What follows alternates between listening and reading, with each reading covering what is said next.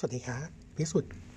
กรุงศรีวสินนะครับอัปเดตตัวตลาดนะครับสำหรับตัวเซตวันพุธที่29มีนาคมนะครับก็มุมมองของตัวตลาดวันนี้มองทิศทางตัวเซตนะครับน่าจะอยู่ในกรอบการแกว่งตัวอยู่ในกรอบของการฟื้นตัวนะครับแล้วก็เป้าหมายในการขึ้นในรอบนี้นะครับเราประเมินไว้สัปดาห์นี้ถึงสัปดาห์หน้านะครับน่าจะเห็นการขยับตัวขึ้นไปทดสอบนะครับบริเวณ 1,626 ถึง 1,631 จุดนะครับซึ่งเป็นกรอบของคนที่มีต้นทุนนะครับในช่วง75ถึง200วันอยู่แถวนั้นพอดีนะครับ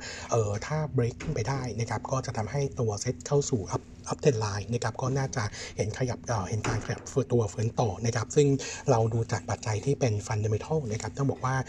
ด้วยปัจจัยพื้นฐานของเศรษฐกิจไทยที่อยู่ในขาของการฟื้นตัวนะครับแล้วก็ปีนี้เนี่ยการท่องเที่ยวถ้าว่าเห็นนักท่องเที่ยวนะครับอยู่เลนประมาณ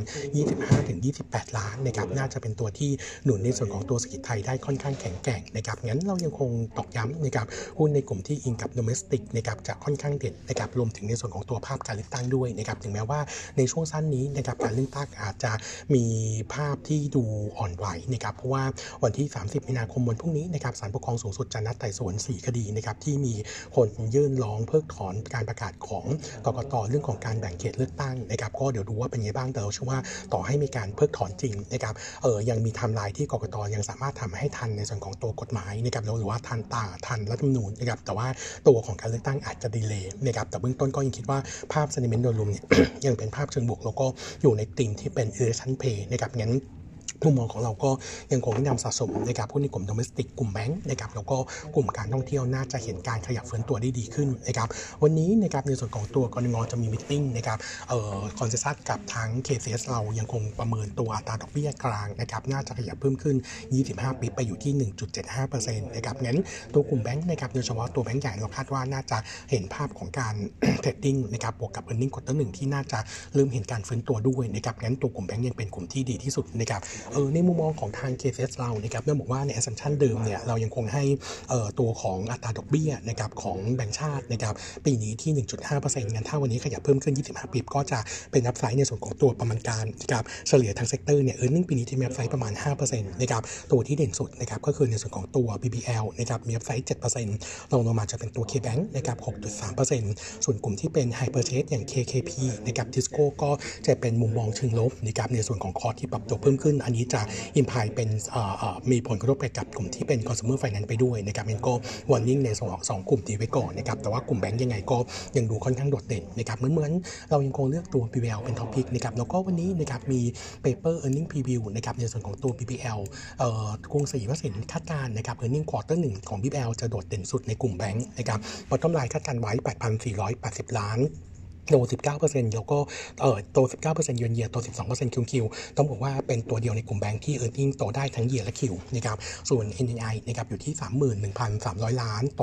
44% เยียร์แล้วก็โต 3% คิวคิวขณะที่ loan growth นะครับ flat year to date นะครับส่วนตัว NIM นะครับขยับตัวเพิ่มขึ้นนะครับ6 bips คิวคิวมาอยู่ที่ 2.85% นะครับส่วนตัวของ NNI ควอเตอร์นี้อยู่ที่ 6,200 ดรอปลง 34% เยียร์กับดรอปลง 4% คิวคิวอันนี้เป็นผลมาจากการขาดทุนของเงินลงทุนนะครับในช่วงของquarter 1นะครับซึ่งทั้งตัว equity ในประเทศแล้วก็ตัวเงินลงทุนโดยเฉพาะฟิกในต่างประเทศนะครับค่อนข้างผันผวนมากนะครับส่วนตัวของ OPEX quarter นี้นะครับเพิ่มขึ้น 17% year-on-year แล้วก็ ลดลง 5% Q-on-Q ส่วน cost to income อยู่ที่ 48.2% นะครับก็ถือว่าปรับตัวลดลงจากช่วง quarter ที่แล้วซึ่งปกติแล้ว quarter 4เนี่ย cost to income จะค่อนข้างสูงนะครับส่วนสำรอง quarter นี้อยู่ที่ 8,700 นะครับโต 34% year กับโต 10% Q-on-Q ขณะที่ cost NPL ขยับเพิ่มขึ้นแค่ 3% Q-on-Q แล้วก็ NPL ratio เพิ่มขึ้น10 ปิ๊บนะครับมาอยู่ที่ 3.2% เอาลูกของ earning quarter 2นะครับคาดการณ์น่าจะเห็นการฟื้นตัวยืนเยียดแต่ว่าคิวคงเริ่มดรอปลงบ้างนะครับเรายังคงคาดการณ์ตัว earning BBL ปีนี้โตเด่นสุดในเซกเตอร์นะครับบอททอมไลน์ปีนี้ทำไว้ 36,820 ล้าน earning growth เติบโต 25% ยืนเยียร์ก็ยังให้ target price 200 บาทนะครับ recommend buy แล้วก็เลือกเป็นท็อปพิกของเซกเตอร์นะครับอีกตัวนึงในกลุ่มแบงก์เหมือนกันนะครับก็คือตัวของ TTB นะครับคาดการณ์ earning quarter นี้อยู่ที่ 3,750 ล้านโต 17% เยียร์แล้วก็ดรอปลงเล็กน้อย 3% Q-on-Q นะครับขาของ NAI อยู่ที่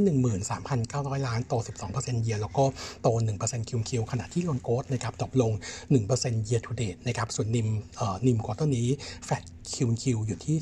3.12% นะครับส่วนตัวของ NNI นะครับอยู่ที่ 3,000 ล้านดรอปลง 10% เยียร์กับดรอปลง 25% QQ ก็เป็นผลมาจากตัวการขาดทุนจากเงินลงทุนนะครับต้องบอกว่าในควอเตอร์1นะครับจากที่เราตรวจสอบมาแล้วทั้งหมด4แบงค์นะครับเงินลงทุนเนี่ยไม่ว่าจะเป็นในประเทศหรือต่างประเทศเนี่ยค่อนข้างผันผวนสูงนะครับส่งผลให้รับรู้การขาดทุนเข้ามานะครับในควอเตอร์นี้ส่วนตัวสำรองของ TTB นะครับควอเตอร์นี้แฟลตทั้งเยียร์และคิวนะครับแล้วก็กอด NPL ขยับตัวเพิ่มขึ้น 2% QQ ส่วน NPL ratio ขยับเพิ่มขึ้นนะครับ7ปิ๊บ QQ มาอยู่ที่ 2.8% ส่วนเอาลุกควอเตอร์2นะครับคาดว่า earning น่าจะเห็นการทรงตัวยืนเยียร์นะครับแล้วก็ขยับตัวขึ้นเล็กน้อย QQ ทางกรุงศรีวสินนะครับก็ยังคง recommend เป็น neutral ในแฟร์ไพรซ์ที่ 1.5 บาทตอนนี้ถ้าดูทางเซกเตอร์แบงค์นะครับอยากดอกจันนิดนึงว่าทั้งเซกเตอร์แบงค์ตอนนี้เนี่ย earning quarter 1นะครับที่เห็นฟื้นตัวยืนเยียร์ตอนนี้ที่เราทำ forecast ไว้จะเหลือมีแค่2ตัวคือ BBL กับตัว TTB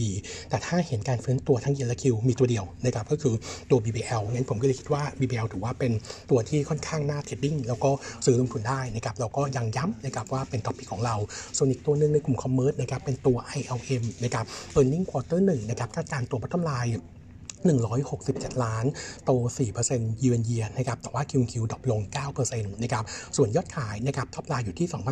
2,250 ล้านโต 6% year กับดรอปลง 7% QQ แล้วก็เซมโซเซลโค้ดควอเตอร์นี้นะครับเพิ่มขึ้นประมาณ 8-9% จากในส่วนของตัวมาตรการของรัฐนะครับช็อปดีมีคืนเข้ามานะครับบวกกับเรื่องของการท่องเที่ยวที่ฟื้นตัวส่วนรายได้ค่าเช่าควอเตอร์นี้นะครับโต 8% year กับโต 2% QQ ตอนนี้คิดเป็น 7% ของรายได้รวมนะครับอันนี้ก็รวมสาขาลาดกระบังนะครับที่รับรู้เข้ามาด้วยนะครับส่วนตัวของงานโครงการควอเตอร์นี้นะครับยังคงอ่อนตัวลง 80% QQ นะครับอันนี้ก็เป็น seasonal นะครับส่วนตัว gross margin ควอเตอร์นี้อยู่ที่ 45.8% flat year-on-year นะครับแล้วก็ปรับตัวเพิ่มขึ้นนะครับประมาณ 2% percentage point QQ นะครับตามสัดส่วนหน้าตัวยอดขายหน้าร้านที่ดีขึ้นแล้วก็รวมถึงรายได้ค่าเช่าด้วยนะครับส่วนตัวของoutlook นะครับยังคงประมาณการ earning นะครับเห็นการฟื้นตัวต่อในช่วง3ควอเตอร์ที่เหลือนะครับเราคาดการณ์ตัวผลกำไรทั้งปีของ ILM ปีนี้นะครับจะอยู่ที่ตัวบอททอมไลน์ทั้งปีนะครับ 1,370 ล้านนะครับก็จะเห็นการขยับเพิ่มขึ้น earning growth นะครับขยับฟื้นตัวนะครับตัวของ net profit เนี่ยเดี๋ยวผมขอเช็คอีกทีนะครับแต่ว่าตัว earning growth เนี่ยจะเห็นการฟื้นตัว 15% year on year สำหรับตัวภาคปีนี้นะครับงั้น